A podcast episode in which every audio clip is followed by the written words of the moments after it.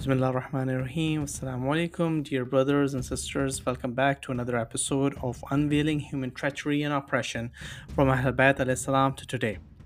In order to truly understand the significance of treacheries against the household of the Prophet, we must understand who they truly are and their status.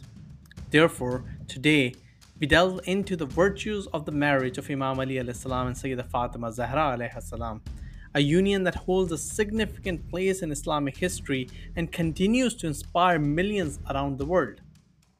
The marriage of Imam Ali and Sayyidah Fatima Zahra salam is not just a story of two individuals uniting in matrimony. It is a divine union, a marriage that was decreed in the heavens before it was celebrated on earth.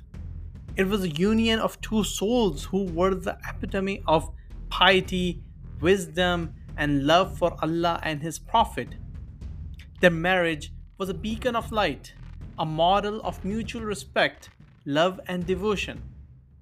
This marriage was the source of arrival of light in this world, in the form of the 11 Imams who are light after light, who followed one after another, with the last light being the Imam Mahdi, salam, the 12th Imam, who will fill the earth with justice as it is filled with injustice a common narration amongst all the sects of Muslims.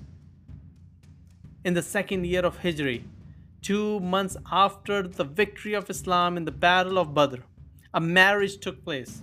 This was no ordinary marriage, it was a union that was celebrated not just on earth but in the heavens as well.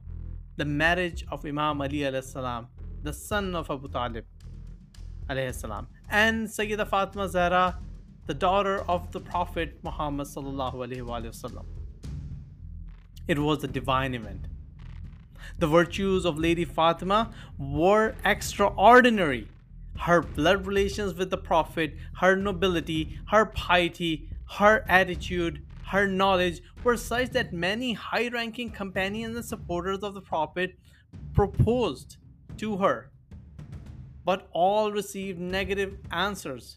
It was only Imam Ali salam, the Prophet's cousin, who was granted this honor. Now, at this point, there's an important question that we should understand.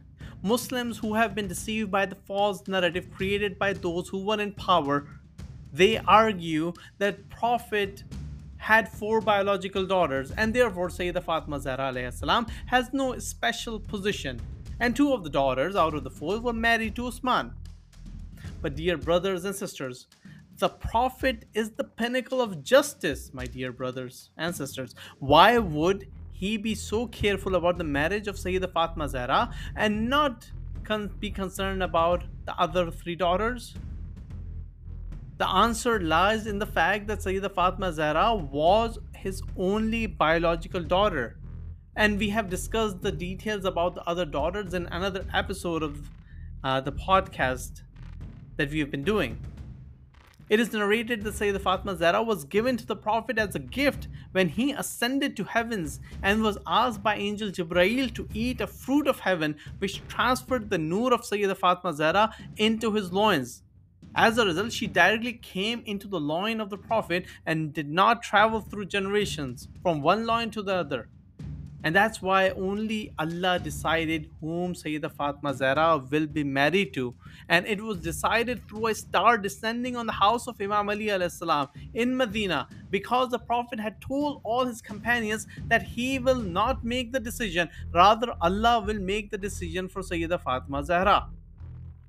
This marriage was not just a union of two individuals, but a harmonious combination of divine authority and the elite of humanity.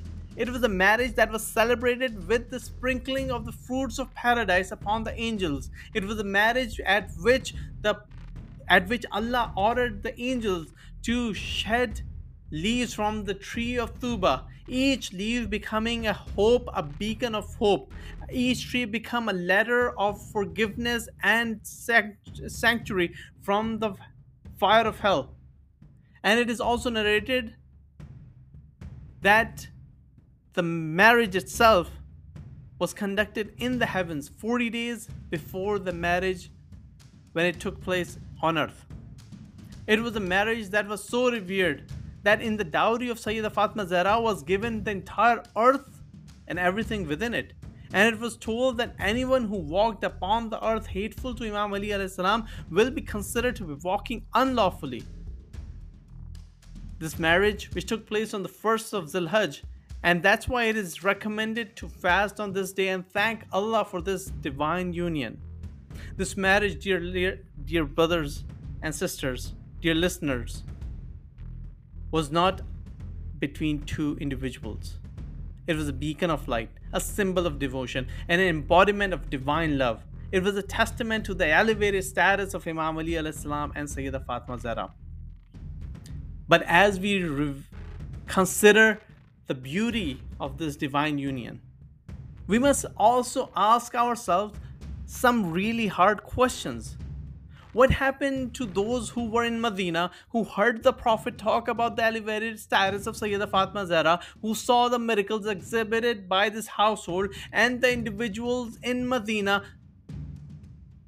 Yet, turned against them and assaulted them and their children till they killed one after another over the next 250 years killing all the progeny, the selected imams from the progeny of Sayyida Fatima Zahra? And what about the majority of Muslims who today revere those who assaulted and desecrated the household of heaven?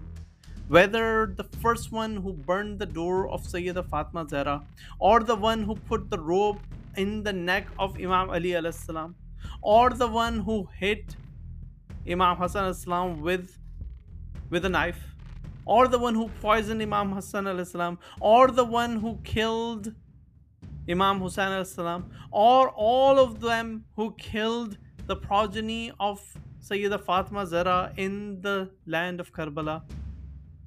These are hard questions. And the atrocities continued through Banu Umayyah, through Banu Abbas, till the occultation of the 12th Imam. As we conclude this episode, let us reflect on these questions. Let us strive to not just listen and believe, but to act upon the teachings of this divine union. Thank you for joining us on this journey. Until next time, remember the truth often lies beneath the surface, waiting to be unveiled, and it is our duty to un- identify the truth. In the next discussion, we will discuss the betrayal faced by this household with examples. Assalamu alaikum.